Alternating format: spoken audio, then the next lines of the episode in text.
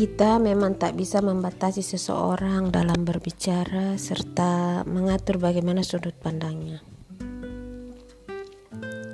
Terkadang perlakuan seseorang itu terlalu mengganggu, menyakitkan, bahkan melukai hati. Namun sayangnya banyak orang-orang yang tidak bisa memposisikan diri sebagaimana orang lain. Ia tak mengerti bagaimana kondisi serta suasana hati seseorang kala kalimatnya mulai terucap. Apakah kalimat tersebut menggoreskan luka atau tidak? Namun di posisi lain, sebagai seseorang yang mungkin merasa terganggu, terusik, ataupun terluka atas ucapan serta perlakuan orang lain, dirinya tentu tak bisa berbohong atas apa ia rasakan.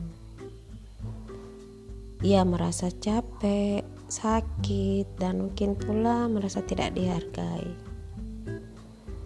Dan tidak pula menutup kemungkinan bahwa seseorang itu bisa kecewa dan betul-betul terluka. Seandainya saja ia termakan oleh ego serta emosinya, maka mungkin amarah itu akan terus berlangsung.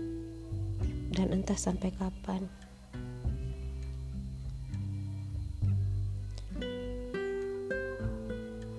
Tapi sayangnya ego yang meliputi emosi serta amarah itu tak berguna apapun. Hatinya hanya semakin terluka kala ia menyimpan amarah pada seseorang yang memang betul sudah menyakitinya. Bersikap dingin serta mendiami seseorang yang melukainya hanya menambah luka di hati.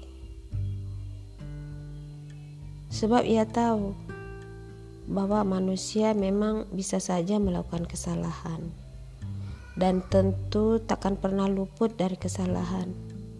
Begitupun dengan dirinya.